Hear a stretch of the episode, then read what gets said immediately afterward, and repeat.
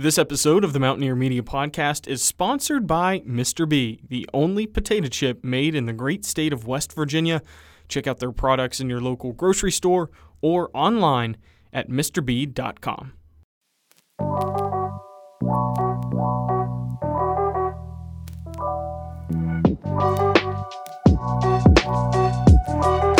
Here on the podcast, we've talked quite a bit about interstellar related topics. We've had the director of the Green Bank Telescope, we've had West Virginia's rocket boy Homer Hickam, we've even had the chairman of Northrop Grumman, Wes Bush.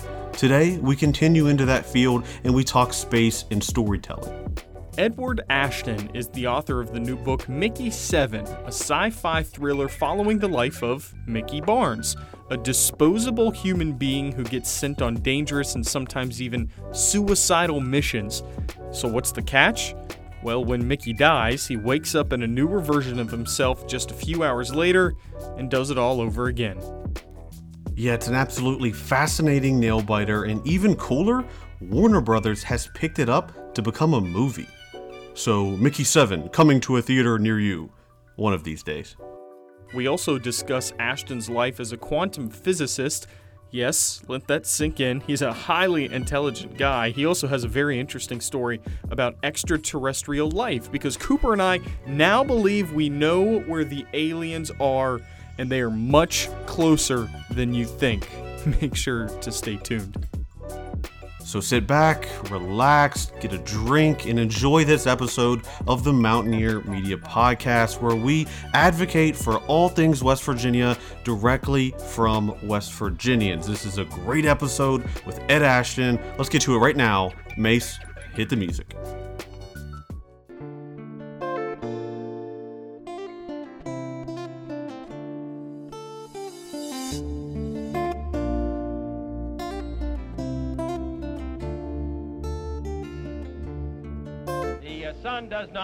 Shine in West Virginia, but the people always do.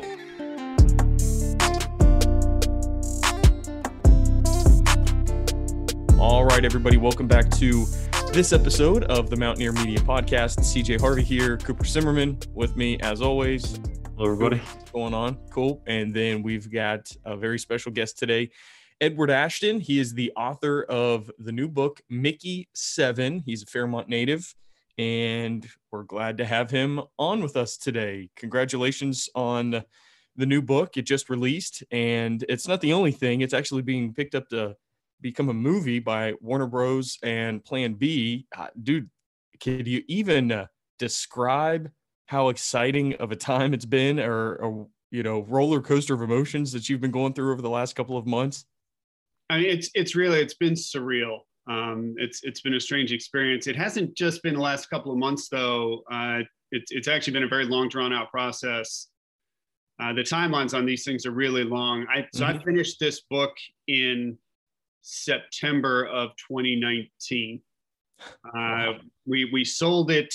We sold it initially to a publisher in the UK in early 2020, uh, and it was picked up. It was optioned by Warner Brothers shortly thereafter. Was optioned in March of 2020. So that's you know that's when I found out about about that. Um, director Bong Bong Joon Ho, he was attached to the project shortly thereafter. I, I actually had a, a long call with him in I guess February of last year, about a year ago, a little over a year ago now, to to talk about details of the book, how he would put the script together, and and other things. So I've known this was all in the cooker. That the the press release that came out a, a couple of weeks ago, where uh, it was made public that Director Bong was a, was attached to the project, obviously was a really big deal from a publicity standpoint. But it, it was something I had been aware of for over a year at that point, but wasn't allowed to talk about. yeah that's crazy what's crazy about that is just that is him riding off this wave of fame from parasite which had Mhm. just won all of these awards the year before so you being on the phone with him how cool was that because all of a sudden you're like oh my god the, maybe the most you know well-known director in the world right now i'm on the phone with and we're talking about making this movie Yeah, it was it was crazy. It was crazy. Um, we we had about a two hour Zoom call. Um, like I said, talking about various things. My wife was actually downstairs listening in and talking to my daughter on the phone while this was all going on. Um, it's uh, it, it was a very strange experience. He, he's a brilliant man, by the way, and wonderful to talk to. Really, really personable, very, uh, very good guy. But he is very secretive about the work that he does, and he was very clear that I was not allowed to tell anybody about this. Linking thing So, out loud. you know, not in the. Interesting. Yeah. Now, it's I've always wondered, like from an author's perspective, because you know, like the classic kind of conundrum people say, it's like, oh, the movie, oh, the book. Yeah, you, you know, either one. People tend to say maybe like was their favorite or the movie changed it. One's like, better from- than the other or something. Right. From an author's perspective, I mean, you know, are you do you kind of head into these things? I'm sure it's tremendously exciting. It's, you know, it's validation, it's cool, it's exposure, but is there any bit of you that's like, okay, I want to make sure like my story still gets told or is it kind of understood that it's like it's now kind of taking on a new life of its own and then some of the creative freedoms might change a little bit and it's not going to be an exact, you know, replica of the book if that makes sense. Well, I, I, you know, my story is getting told. My story is told in the book. Uh, the book is the book. The movie is the Right. movie. They are totally different art forms. Uh, and you know, I am not a screenwriter. I don't know anything about screenwriting. I don't pretend to. During our conversation, Director Bong made it very clear. You know, I wrote a 320 page book. He's writing a 120 page script. There are many things that are not going to show up in that script that are in the book. There's a lot of detail in the book about about backstory and about sort of world building. That stuff is, uh, you know, I would imagine not going to make it into the movie, and that that's okay. That's okay. The movie is a, it's a different thing. It's a different experience, and you know, I I, I think everyone should plan to experience both. Yeah, well, it, the the book is incredible. Um, St. Martin Press sent us a copy. I, I actually just finished it this morning ahead of this, so I, I like tried to prep as much as possible over the last couple of days. But uh, Mickey Seven is a sci-fi thriller that kind of follows the story of Mickey Barnes over um, as they try and colonize this new planet. Um, and it's it's do, do you have like a time frame like where in the the distant future are, are we talking thousands and tens of thousands of years ahead like where where is the timeline for mickey 7 in particular Uh, it's it's about in, in terms of how the the story of the book is laid out. It's about thousand a thousand years in the future from Yeah. where we are now, and so they they lay that out during the sort of world building process. They talk about sort of when this disaster occurred on Earth that forced people to sort of scatter, um, and and then how long it's taken to spread out from there. yeah So well about a thousand years down the road. well i think it was an uh, like uh, um an ecological disaster right didn't you wasn't it kind of based on like there were um it wasn't just economic but it was like we it was like the ecosystem right or the yeah, that's part of what the really nasty war. Yeah, yeah, that's right. A nasty war. I, I think what's cool about this is that the book is you you have these topics of like how Earth kind of fell, old Earth, and then even the story of Mickey Barnes and this um, expendable term that's being used. Those are conversations that we have today about kind of uploading our minds to AI and Mhm. you know talking about if we don't try and save the planet, what could happen to Earth in the not too distant future. So it's like you've just kind of like taken those uh, headlines and topics and then just like all right let's go a thousand years in the future and see what happens or does that kind of make sense Yeah, I mean, so here's a fun fact. The first sort of written discussion, speculation around the topic of uploading your mind and creating a, an exact replica of you uh, dates back to 1775. So people have been thinking about this for a long time. Ray Kurzweil is thinking about it really seriously right now. I mean, he has active plans to do this. Um, yeah I don't know how realistic they are, but he's he's really thinking about it. But this is something people have been chewing over for a long time. How do you how do you get that? I mean, what's your creative process? I mean, I know we we jumped on. I think I caught that you said you were born in New Orleans. You grew up in Fairmont. Were you a kid that was, you know, are you fascinated with like the stars? Like, are you fascinated with like movies? Like, what caught your interest in trying to like tell stories, but from like a futuristic standpoint? I mean, like like most reader uh, writers, I started as a reader. Um, I, I was a voracious reader when I was a kid. I, I, you know, my dad had a, a sort of a massive library of books, and I started picking books off of his shelves when I was six or seven years old. Probably stuff that was totally inappropriate for me to read. To be totally honest with you. Um, but he, he never worried about that. He let me read whatever I wanted, and and I found stuff that interested me. And um, I've got pretty broad tastes, but one of the areas that I've always been really interested in is, is science fiction. I, I find I'm a scientist by trade. Um, I, I'm, a, I'm a cancer researcher, um, which is a, a little adjacent to what I'm what I'm writing about, obviously. But I, you know, all all aspects of of science fiction and of, and of actual science development, you know, are, are really of great interest to me. Wow, that's Yeah. very noble of you. Cancer research. Could you explain more, like what it is that you research in particular? Like where where is your professional research at? Oh, sure. I, I uh, actually work for Philips, um, the the toothbrush guys. They do a lot of other stuff too. Uh, it's actually one of the biggest and most diverse companies in the world. Um, and the division that I work for, uh, we um, help pharma companies execute clinical trials. So you know, basically, if if you you developed a new immunotherapy or something like that, you want to know if it works. We run the experiments that uh, allow you to determine that. Wow. Okay. Wow, that's impressive. And I, I just now reading too on your website, you you teach quantum physics as well. So this, so you like you blend. You're like a real life, like you said, scientist. So some of this stuff is like an extension of your. uh, It, would it be fair to say it's like an extension of your imagination, kind of influenced by your daily work? Would that be fair? yeah i mean i i try to um i try to make sure that everything that i write is is grounded in reality i you know in a lot of cases in science fiction you see people just sort of making things up um you know warp drives and jumping jumping through hyperspace and so on and so forth. I really try to avoid that stuff. Um i like to to ground everything in in what i know. Um my, my first book um Three Days in April was science fiction as well, but you know the the line that I had at that time was I really needed to publish that one quickly so that it didn't become a historical fiction um, because it was it was that sort of near future and just very close projections of stuff that was already going on. This one's a little further in the future, obviously, but everything that that I write about in here is at least a reasonably realistic projection of physics that we understand right now. Yeah. Interesting. So the the the book Mickey Seven is about Mickey Barnes. Are you Mickey Barnes? Do you write books with you as the centerpiece? Like, do you? Oh use- god, no, that would be a terrible book. That would be really boring. Um, you know, I, I I live in the woods and and uh, you know chop up lumber and stuff. I'm not an interesting person. Uh, now Mickey Barnes, the the the nugget of him actually can't. I have I have a good friend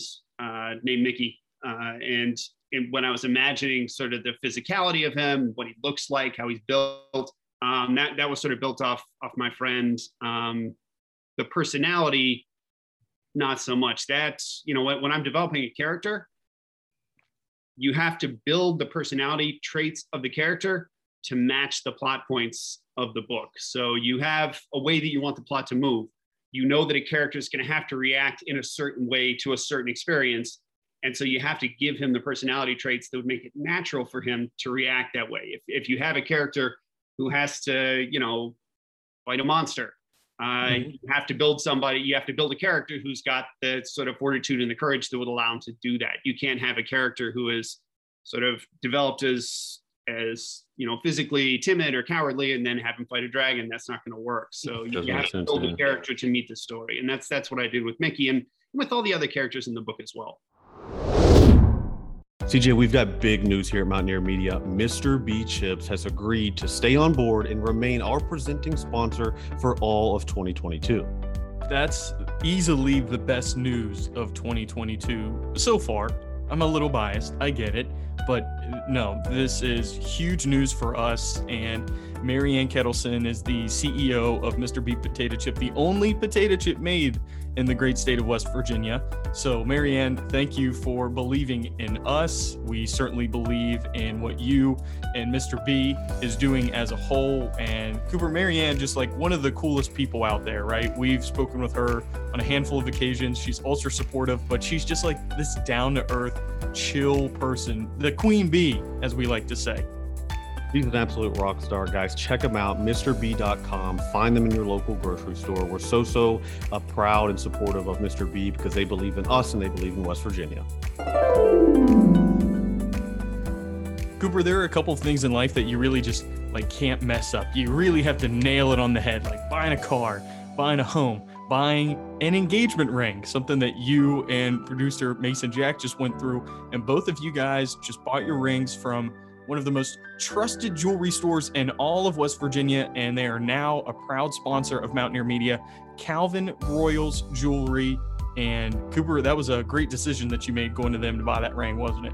It absolutely was. It was a little stressful, but I tell you what, once I walked into the doors at Calvin Broyles, I went to their South Charleston location, and look, they made it so easy. I was not put under any pressure. I was informed. It was fun. It was uplifting. It was all about creating the best experience for me buying it, but also with my fiance in mind. They listened to me, and I ended up getting a great piece of jewelry. And I think you can too. Anybody listening can go to South Charleston, Teays Valley, or Beckley, go in there and see Calvin Broyles, mention Mountaineer Media, and I'm sure they're going to get a little smile across their face because they're investing right back in West Virginia. They even have something called the Hearton West Virginia Collection, and money that comes from that goes towards a scholarship for West Virginia students. So they believe in West Virginia just like we do. Calvin Broyles Jewelers, proud partner of Mountaineer Media yeah, you can check them out online. They also have stores in Beckley, Teays Valley, and like Cooper said, South Charleston. So check them out online, check them out in stores. But Calvin Broyles Jewelry, proud sponsor of Mountaineer Media. You mentioned you, you so you're in a cabin. So you, is that like purposely like you find creatively you like kind of make peace and quiet? Is that part of your process? Try to like get out of like hustle and bustle of things and allow you to kind of let your imagination and, and research and work kind of like flourish, or like is that a strategic thing, or is that just kind of life took you that way and to live in a cabin in New York in the woods? That said, I grew up in a, in the woods in West Virginia, and I wanted to live in the woods in New York too. that's just that's, that's that's how I like to that's how I like to be. I like uh, I like the fact that I can walk out my back door and walk directly into the forest and walk for ten miles and not see another person. That's yeah. A lot of people would find that to be like a nightmarish existence. That's it's perfect for me. Yeah. Do you do you recall any uh, childhood memories uh, growing up in Fairmont that kind of sparked your interest in what you're doing now or do any of your professional ventures now tie back to what you did or learned in west virginia outside of just reading the books off your your dad's bookshelf? I mean every everything builds one on top of another to to create the person we are today. Like the, mm-hmm. my my childhood clearly informs everything about me today. That, those were my formative years. That's when my personality was formed. That's when all of my interests were formed. It was all uh, it was all in west virginia uh, I, you know, I've written about West Virginia. Some of this, I've written a number of stories that are set in West Virginia. Um, it's it's a, a, huge part of my life. Uh, you know, I, I, can't point to a particular sort of event that occurred that made me want to, you know, write about somebody getting killed over and over. Um, that's that, that, that's not a, a, road I want to go down here. But um, yeah, it, it's it's obviously a big part of my life.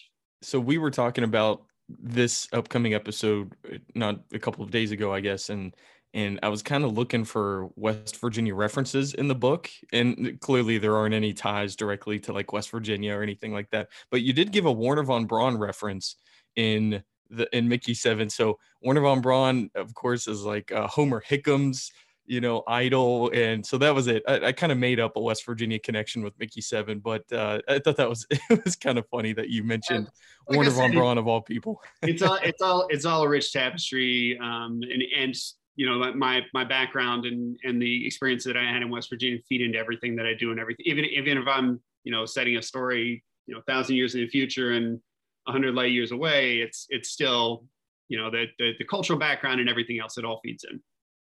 You think Ed that you know science fiction novels um, i think some people maybe that aren't into them or maybe even you could say dismissive of them like as in terms of their impact into like society and culture. But would you would you argue that like I think if you think of a book like 1984 by George Orwell, like it's almost like we're referencing that now. It was written, you know, quite a ways back, but we're referencing it now as you know we try to use it as you know we pull analogies from it of things that are actually happening. And maybe right when it was written, maybe it, it seemed so far off, but now it's like, oh shit, that's kind of true. Like the science, the science fiction sometimes help us like understand and conceptualize like what the real future could be of everyday life even though it at the time reading it's like well that could probably never happen but then it's like 50 60 years later it's like well actually that's almost pretty damn similar and, to what and happened. now they are banning books you know and right. stuff like that talking about fahrenheit 360 whatever it's uh, it's like that that is actually happening i mean there are times that that's happening i mean i think any good literature and science fiction definitely falls in this category is a commentary on the world of today so, you know, and, and science fiction actually is an ideal vehicle in a lot of ways to talk about issues that are going on in the world today because you can take an issue that would be really emotionally charged. And most of us, when we talk about things that are that are important to us emotionally, we can't look at them dispassionately. We can't look at them without our own sort of blinders on. But if you take it and abstract it and said, okay, well, this isn't really this conflict that's going on on Earth. This isn't really, uh, you know, talking about how global warming affects people on this planet right now, right? We've abstracted this out to something that's happening on this other planet that it's not really you and your friends, and it's not really this other country that maybe you're mad at. It's these completely different people, but they're experiencing the same problem. And you can explore that problem and allow people to see it from both sides with their emotional blinders off. And, and I think yeah. I think that's one of the things that science fiction really contributes to to culture and into sort of literary world. Or, or, or do you do you find that even science fiction? I mean, they're cautionary tales in a way, right?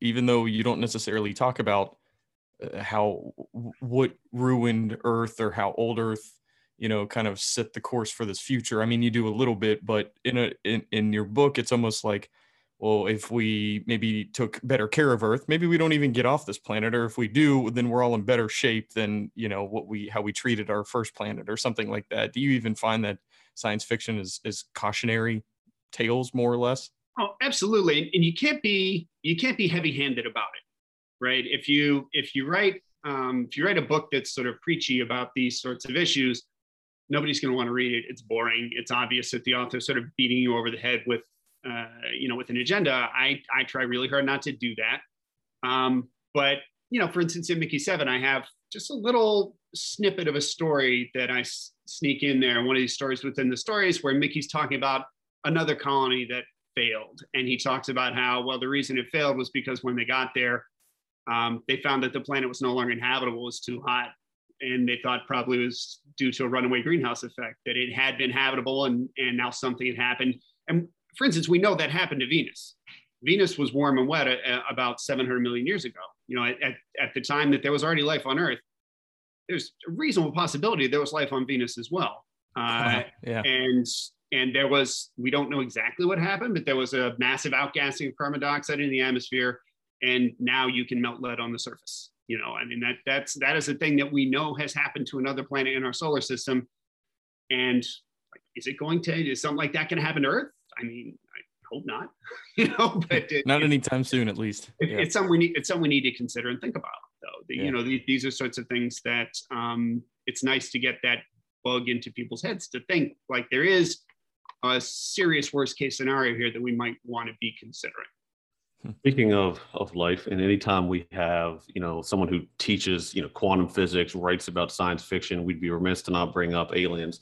Personal passion of mine, uh, amateur researcher, conspiracy theorist, of just uh, curious individual. I would say myself of just you know pondering it, right, thinking about it, whatnot. Two questions. One, I think you know you spoke. You, you said you did have an interesting alien story, so I'd love to hear that. But two, what is your genuine take and maybe it, it, depending on if you wear two, two different hats like maybe the scientist in you thinks one thing or then the science fiction dreamer thinks another thing like what is your take on just the realities of life out there in the universe? Um, doesn't have to be you know small green men but just the realities of what um, you know could be out there. Like we had CJ, what the, the director of the Green Bank Telescope on a couple months ago talking about it. He he kind of got giddy about it. His personal opinions that it's probably likely, but he's he's a trained scientist and he's you know used to uh, uh, going by what he can see and research. But at the same time, if you look at statistics, you know it's pretty damn near it's possible that it could be. So what, what's your overall take on aliens? Well, I mean, I think it is it is impossible to believe that this is the only planet in the universe that harbors life.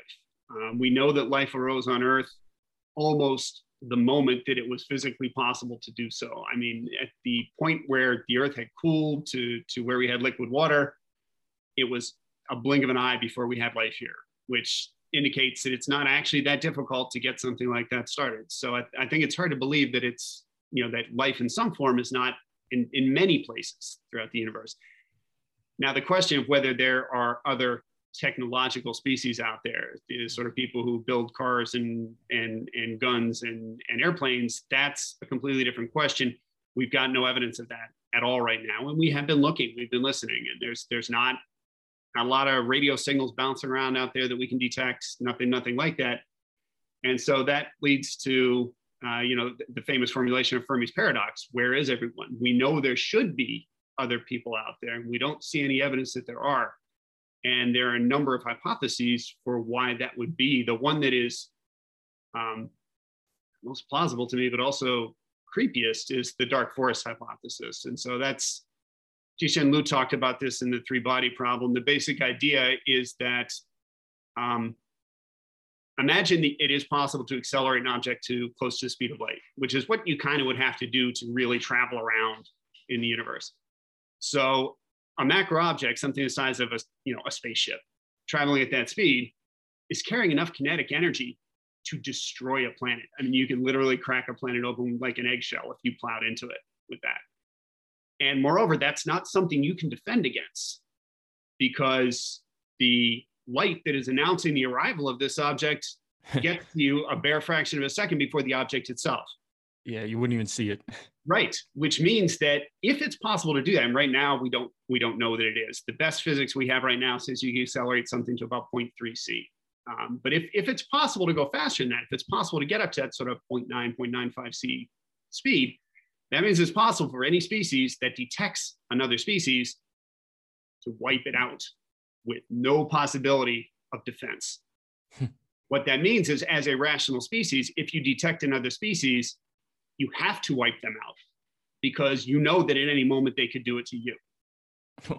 which leads, yeah, which leads to the conclusion that the only way to survive in this universe, if that's true, and we don't know that the physics supports it, but if that's true, the only way to survive in this universe is either to immediately destroy every other species you detect, or to be very, very quiet and hope wow. detects you. And that's that's where, where they get the what they call the dark forest hypothesis. It's a dark forest filled with predators, and the only ones who survive are the ones who are who are quiet, stay in the nest, and don't you know the the birds that cheep and make a lot of noise they get eaten quickly and the ones that stay quiet yeah. get a chance to survive.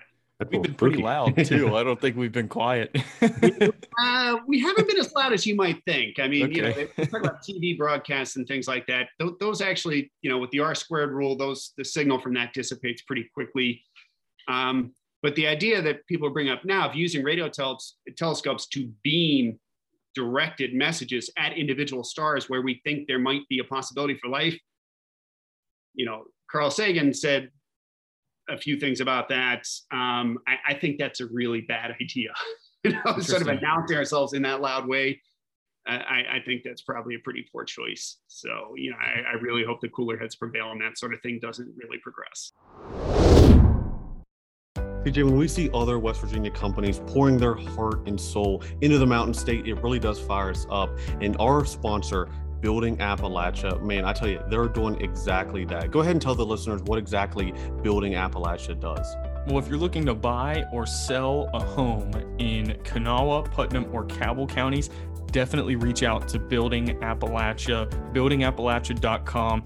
Jordan Christ and Jacob Skinner, we had them on the podcast. They're genuine guys and they just want to make this part of West Virginia better. They want to connect people with their perfect home or they want to renovate a home and connect it with who somebody that it might be their perfect home, the next family that moves in there. So find these guys online, buildingappalachia.com. And if you're looking to buy or sell a home in Kanawha, Putnam, or Cabell counties, these are the guys that you need to get connected with. So, colonization of other planets, are you pro or con? I mean, are you eh, for, against? Like, if we if we tried to colonize the moon and Mars, is that eh, one possible? And two, you know, are you for it? I mean, it is. It's definitely possible. I mean, for, for sure. sure. it's possible. You know, Elon Musk is talking about doing that. On what, like next week, right? He's he's, yeah, he's yeah, yeah. In, a colony on Mars, but whatever. Um, it's it's physically possible. Is it a good idea from a species survival standpoint? Yeah, it probably is a good idea because the more places we're spread to, um, the less possibility there is that one one disaster wipes us all out. Mm-hmm. Uh, would it be something I would want to do? I, you know, I don't know. I, Earth's pretty nice. I like it here. I, I, don't think it would be so comfortable to, to be on, you know, you, you go to Mars to work for Elon Musk for the rest of your life. I, I don't think you're going to have as happy a life as what I have here. So that that's not something that I, I would personally be in favor of, but you're like, you're mining like Mars raw. Yeah. Not much lumber to chop on Mars. yeah. Yeah. I, my understanding is that Elon's tough on the people who work in his factories and they get to go home at night. I suspect he's going to be a lot rougher on the guys on Mars who really they got nowhere to go. Just Yeah. to their bunks. That's that. So, so, Wow. so under that theory, it's like, well, it's hard to think that, like, because the other theory of like that the government already knows about aliens, but under that one theory that like as soon as something, if we were to detect them or they would detect us, it would almost be like instantaneous or whatever. Like, do you think, like, in your, I know we're just, you know, being hypothetical here, but like, it, like, how far in advance do you think the leaders of the world would know something versus like the public would know something? I mean, that would depend on the what the nature of the contact. So you- you're talking about like if if we were contacted by some Mhm. some extraterrestrial species, uh, Mhm. you know, that that would t- depend on the nature of the contact, and um, I think it's unlikely that that's occurred, but that's not something that's not something at this time that can be ruled out. I, you know, I mentioned when we were talking earlier, I, I, I worked for the government for a number of years. Um, I had um, of the six sort of categorized clearances that you can get in national security, I had four of the top six. Oh wow. Um, and I and I I've been you know I I went to places I went to military installations that are you know that people don't have access to. Um, you know they talk about Area 51. Area 51 is is is not where any aliens are. Area 51 obviously is that that's a lot of burn pits and some you know some advanced aircraft development stuff. But Wright Patterson Air Force Base in Ohio uh, spent a fair amount of time there as well. And there is a building on Wright Pat. As I said, I I don't have I didn't have every clearance you can have, but I had most of them, and I knew people who had the clearances that I did not have, and I didn't know anybody who was able to get into this one building at Wright Pat. There's one building that's set off from the others. It's behind its own fencing. Uh, I didn't have the clearance to get anywhere close to it. I didn't know anyone else who did. And the joke was that's where the aliens actually are. That's the And it building. was only kind of half a joke. We were we were not sure we were actually joking about this. There's something there that, despite the fact that I was cleared to know pretty much everything the government knows, I was not cleared to know what was in that building. Uh, and it's it's kind of hard to imagine what it was if it wasn't that. It- Of all that's- places, the aliens are in Ohio. That's a great know, spot, huh? It's, it's- it's a nice state. I got a brother in Ohio too. He, he has a good time there. I'm sure he'll have fun. They're hiding in plain sight. So, okay, so when these guys, I know one or two guys in particular, and I'm fumbling the names, but they've been on Rogan's podcast and they swear that there are aliens. We have evidence of alien aircrafts. That stuff, I mean, you from what I'm hearing from you is that it really has not been proven. Or if it is, there is a small group of people that know, and we're probably sure that they wouldn't be going on Joe Rogan's podcast if it's true. I mean, there is there is evidence that there are some things going on that at least the public doesn't have the information to understand what is happening, and whether that's aliens or whether that's that the you know the Chinese had developed advanced propulsion techniques that we haven't caught up to. We we don't. I certainly don't have the information to to say one way or the other. And yeah, I've I've seen some of the some of the folks that you're talking about. I've, I've seen someone talking, and they're yeah, you're right. They're pretty adamant that they've seen stuff um, that that um, would indicate that. But I I I, I don't have the, the ability to judge how credible that is. Hmm. I don't. I, I can't say it's not true, but I, I'm certainly not going to say that you know that it that it is true either.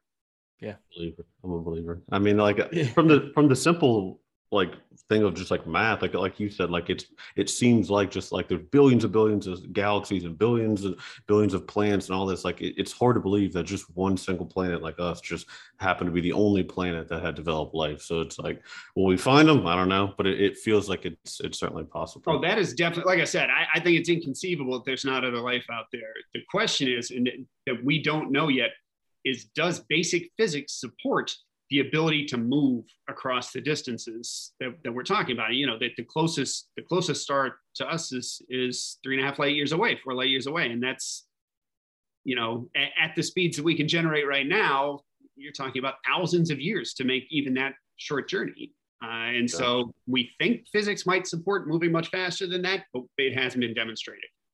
Interesting. quantum qu- quantum physics explain like the core things to cj and i like we're like fifth graders. Like what would i mean like what are some of the things like you know i try to read about it but like what are some of the things that are that would i guess shock most people's understanding that like quantum physics are just like oh yeah that's just like that's a easily understood phenomena but for someone like us the untrained person what would be like utterly shocking.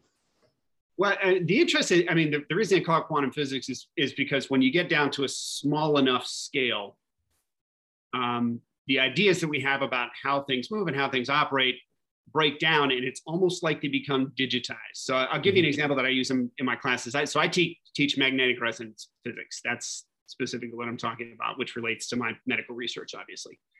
Um, so magnetic resonance, the way a scanner works is we all are full of protons, right? We got all a bunch of hydrogen inside of us and a hydrogen atom is a magnet. It's got a charge and it's got spin and that causes it to have a magnetic field. So when you go in an MRI scanner, it puts you in there. It's a giant magnet. It's a, it's over a billion times more powerful than the Earth's magnetic field, and it makes all those little magnets inside your body line up with the magnetic field in the magnet, just like sort of a compass needle lines up with the Earth's magnetic field when you're looking at a compass. Except it doesn't. Those little magnets don't line up exactly with the magnetic field. They line up in exactly one of two ways either 54 degrees, 44 minutes off of true north or 54 degrees, 44 minutes off of true south. Those are the only two orientations that those magnets can take on. It is physically impossible for them to be anywhere in between any of those two angles. It's one or the other, and they can flip back and forth between states, but they don't flip by shifting around. They instantaneously transfer from being 5444 off north to 5444 off south. So, what would explain that? Yeah, There's, I don't know. well, one way to explain that, and one way that, that people, one explanation people put forth is if you were coding a simulation. Okay. And you were deciding, well, how many bits am I going to allocate to store the orientation of an individual proton? I'm not going to waste a whole byte. I'm not going to waste, you know, I'll just put one bit. It'll either be one or zero, It'll be north or south. 5444 north, 5444 south. We'll just, we'll wait. Nobody's going to look that close. They're not going to notice it's only one byte. It'll be fine. That's what video game designers do all the time, right? The things that they don't think the user is going to look at, they don't apply much data or much memory to processing. That's one explanation for why quantum physics is the way it is, because whoever programmed our universe, whoever coded our universe was kind of lazy. When they got down to really small scales, they're like, I'm not going to go into the details here. I'll just give it a one or a zero and we'll leave it at that. That's a crock of shit. If we were sloppily designed by another creator, then that's embarrassing for us. It's a bummer. Right? Come on, it's, that's it's, terrible. It's sad to think about. Yeah, sloppy. Does that does that feed into the simulation theory, or am I mixing yeah. two? So like, I mean, like, I, I get what you're saying. Like, it's so small that it's like almost like code, like zero one code at, at that level. But like, help help me understand like the simulation theory that there's like, I guess like multiple like simultaneous versions, I guess, going on of life going on, if that makes sense. Well, there's two arguments for why we are actually living in a simulation and not living in an actual physical universe. The first is the sort of things that I'm talking like you can see the same thing in the pattern of microwave background radiation in the universe, right? It appears to be quantized at a, at a fine scale. There's lots of things. I mean, like I said, that's where the name quantum physics come from. Is everything is quantized and appears to be sort of digitized at a very fine scale. So that's one piece of evidence that our universe kind of looks like code. It looks like what mm-hmm. our, our simulated code is. The second argument is if it is possible to make a simulated universe, somebody would have done it, right? And they might have made more of them. And then if it's a well simulated universe, people in those simulated universes might have simulated their own little universe. Rick and Morty did a whole episode. For sure. Rick and Morty is the right? same concept. Yeah. Yeah, they, they did. And, and what that means is that there, if that is true, if that's possible, that means that there are an infinite number of simulated universes in relation Inside to the one real universe, which means just by probability, if you exist in a universe, you've got an infinite greater probability of existing a simulated one than being one of those few lucky people who happen to exist in the one real universe. Well, I hope it's if we are a simulation, then we're doing more than just like charging a car battery or some shit, like whatever the Rick and Morty thing was. Hopefully, we have like a better assignment than that. So, yeah, we can hope.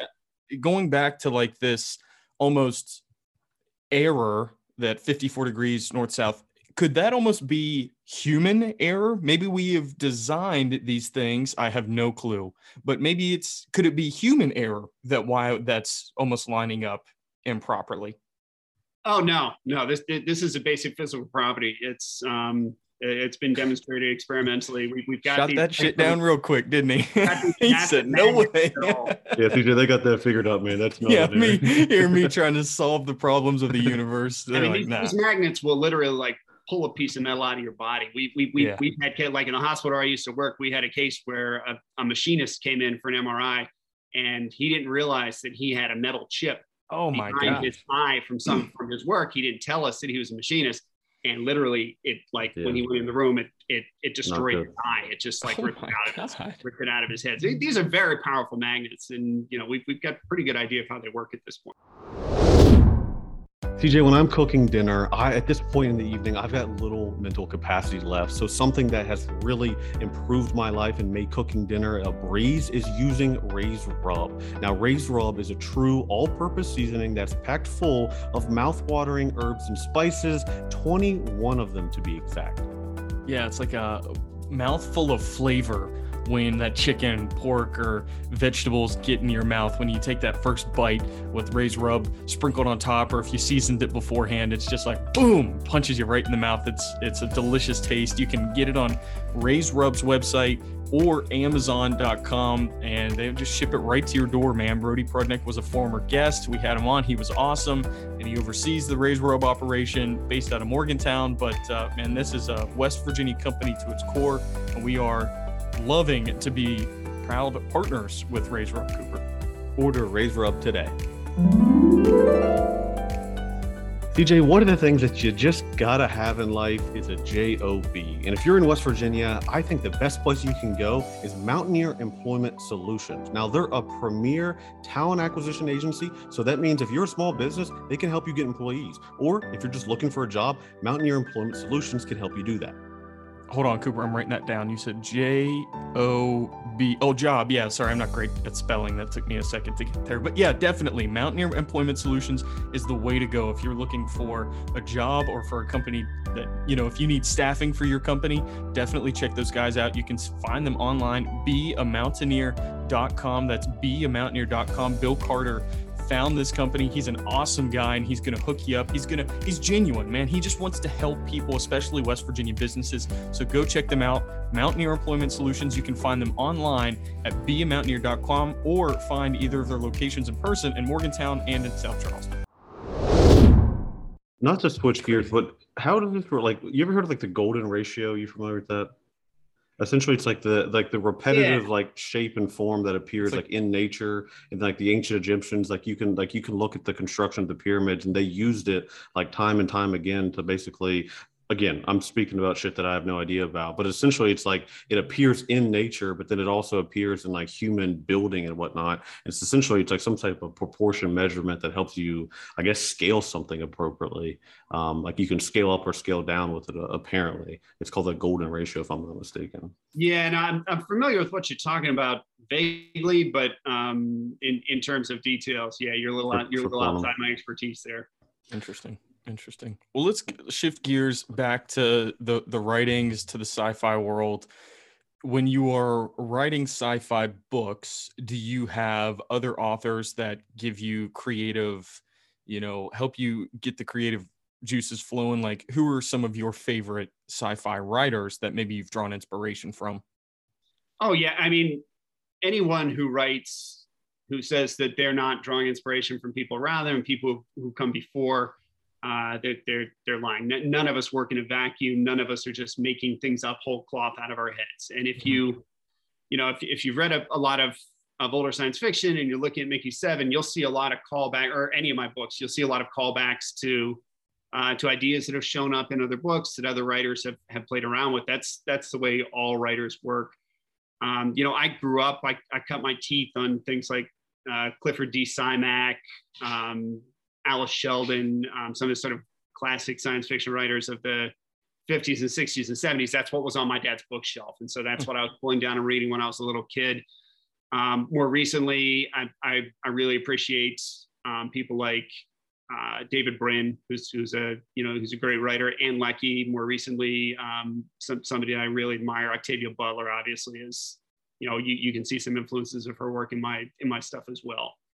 Um, but like I said, I'm a voracious reader. I I, I tear through a, a lot of books per year, every year, and all of that just like it accumulates in the back of your head and then you find little bits and pieces of it falling out into your own work Are there are there like levels, not levels, but even just spheres of like sci-fi within sci-fi? Like, okay, not everybody that's a Star Wars, Star Trek fan will be a fan of of some of the other science fiction work. Like Star Wars and Star Trek is not the the bar, right? That's that's not where it begins and ends, right? That's a dumb question, I know, but that's just like not everybody's a fan of that, right? Like you said, the almost like the fake stuff draws some people off, right? Turns people off. Yeah, well, that that's a big cut point in science fiction between between what they call hard science fiction and soft science fiction. So hard science fiction, which is mostly what I do, Mhm. uh, is is based in actual physics and sort of you, you're not supposed to put stuff in there that is just made up or, or Wouldn't sort of magical. Soft science fiction, you know, that the rules are a little off. You sometimes even see a little crossing over into fantasy there, where you might, you know, they, I've I've seen things that are um, sort of set in a science fiction world, but also there's like there's magic or there's wizards or whatever, um, you know, which is kind of what Star Wars is, right? I mean, Mhm. what is what The is a Jedi? A space wizard, right? I mean, Yeah, that's, yeah, that's yeah, those guys yeah. are. I mean, that's so that you know, and those are those are both great. And then you also have it sort of on a different axis, a cut between people who are ideas writers, where they come up with some really great science concept and like, I want to write a book about that, and then they sort of build some characters to illustrate their science idea. Um, so like Andy Weir is a master of this. Andy Weir writes puzzle books, right? The Martian or, or uh, Project Hail Mary, and they're fantastic. He's he's so good at that, but there's not a lot of character in his. Typically, his books only Mhm. have one character, right? You've got Mark Watney. Yes. He's there Yes. by himself, right? Project Hail Mary, same thing. You've got one guy in a spaceship by himself solving puzzles. Whereas, like if you look at at my work or or, or stuff by um, you know George R. R. Martin, for instance, um, it's much more character driven. So there's a there's situations, there's science stuff going on, um, but but the heart of the story is there's these characters. They have emotional interactions with each other. They have you know bonds that are made and broken between themselves in a similar way that a sort of a contemporary story set in Midtown, Midtown Manhattan would, would be based on on character. Yeah. Um, and so that's like I said, there are great books in both of those spaces, but it it, it is a, a, a big break in the in the genre. So when you sit down to write something like Mickey Six, do you have the beginning? Do you have the end? Or do you have the middle figured out first? That really um, that varies. It's really it's tough to it's tough to write a book if you don't at least have a vague idea of what the plot arc is going to be. You Mhm. have to know where it starts and you have to know where it where it's going because if you don't know where it's going, there, there's no way to map it out. And so I, I usually will start with um, at least a, a sort of a vague, like two page plot outline, a, a description of sort of where are we actually progressing with this with this plot. Um, I've experimented with with different projects with actually going and doing a detailed sort of chapter by chapter and then scene by scene outline off of that. That's that becomes really difficult to do um, because a lot of stuff develops organically in your head as you're writing. Like you're writing mm-hmm. a scene and then you realize, oh wow, this this this actually requires this next thing to happen, and that's going to require this next thing to happen, and you didn't know that when you were writing four chapters ago. It's just occurred to you while you're so there. Yeah, there's right. a there always is a sort of a making it up as you go aspect to it, and then you hope you're able to pull it all together at the end. But if you don't start out with some kind of a roadmap, you're, you're just going to have a wandering mess, and then nobody wants to read that. Okay, give us some detail then. So Mickey Seven, was it Mickey Barnes? Was the character born or was the the finish born first? You know, was it the end or Um, the beginning for Mickey for Mickey Seven? Mickey Seven had a had a really weird sort of gestation because it began as a short story. The first chapter of Mickey Seven began as a short story, which didn't work because it didn't have an ending. It's like, okay, so I got to write some more about this. So then I, I grew it out into a novella, about a 25,000 word novella. But that didn't really have a, a satisfying ending either. I'm like, okay, this this is actually a book. This has this this is not going to work as this as these short pieces.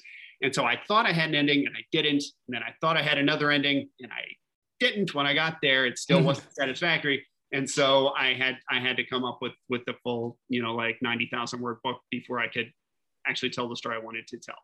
But Were there- where I started going when I first started with it. I promise I'll, I'll stop asking questions because I want people to read the book, Mickey Seven. Um, were there of those things that you were just talking about, like the the problems that you have, you don't even know that you're going to have when you start the project? What were some of those dominoes that fell later in the project that you didn't necessarily foresee? In particular, talking about Mickey Seven. Well, I, I mean, I don't want to give any give away any spoilers, but um, initially, like the short story and into the novella was going to be more about just the sort of interactions within the colonists and the problems that the the, the colonists were having amongst themselves, Mhm. um, not so much the interaction they had with the natives. And Interesting. as the book got, and, and, but but the natives had to get involved early on, and that's part of what I needed to expand it to. To me, was the, the, the interactions and how the plot was going to work out in terms of the conflict between the human colonists and the natives, and Interesting. that's really what caused it to stretch out from you know from six thousand words to twenty five thousand to ninety thousand. Well, that's funny because literally the first chapter of the book is the interaction between the natives and the colonists. Or Yeah, but in my initial idea, that was going to be the end of it. There, there, there weren't going to be any any. It was it was all going to be about basically Mickey Seven and Mickey Eight's interactions. Interesting. Um, and and but then I realized that that, like I said, it didn't come to a satisfactory conclusion, and I needed more. And and that's Yeah. that, that's when the creepers got pulled back in. Yeah, well, it's a great story. It's a, an incredible book. Um, and we, uh, okay, do you have any more information that you can give us about how the the movie process works now? Like, where are we at, and when are we going to even be able to see anything on the screen? Um, well, you know, it- most of what I know is what was in that press release. Mhm. Um, so it's you know, uh, Director Bong has has written a script, um, which I guess everybody's happy with, as you would expect. I mean, the man's a genius. Um, it would be pretty shocking to me if he hadn't written a great script. Um, Robert Pattinson is attached to star, which I think is going to be absolutely fantastic. Um, you know, in, in uh, based on his work going all the way back to when he was a kid. You know, that the, the guy's a brilliant actor. This, this is going to be a really challenging part because he has to play two different characters who are subtly different. You know, Mickey Seven and Mickey Eight are not the same person in a lot of subtle ways, and he's going to have to portray that. But I, you know, I think he's going to be fantastic for it. I think he's going to be he's going to be great. Um, as far as when it's actually going to occur, um, th- those those timelines are as much a mystery to me as they are to anyone else. I know I know they're the plan now is to start shooting sometime in the relatively near future um, because once you get people attached you kind of have to because otherwise they're going to drift off to other projects you know? Robert pattinson's got other stuff to do with his life so if this isn't going to get rolling he's going to go do something else. But in, in terms of like when they're going to start shooting when when the movie might actually be out um, you know your your guess is probably as good as mine at this point.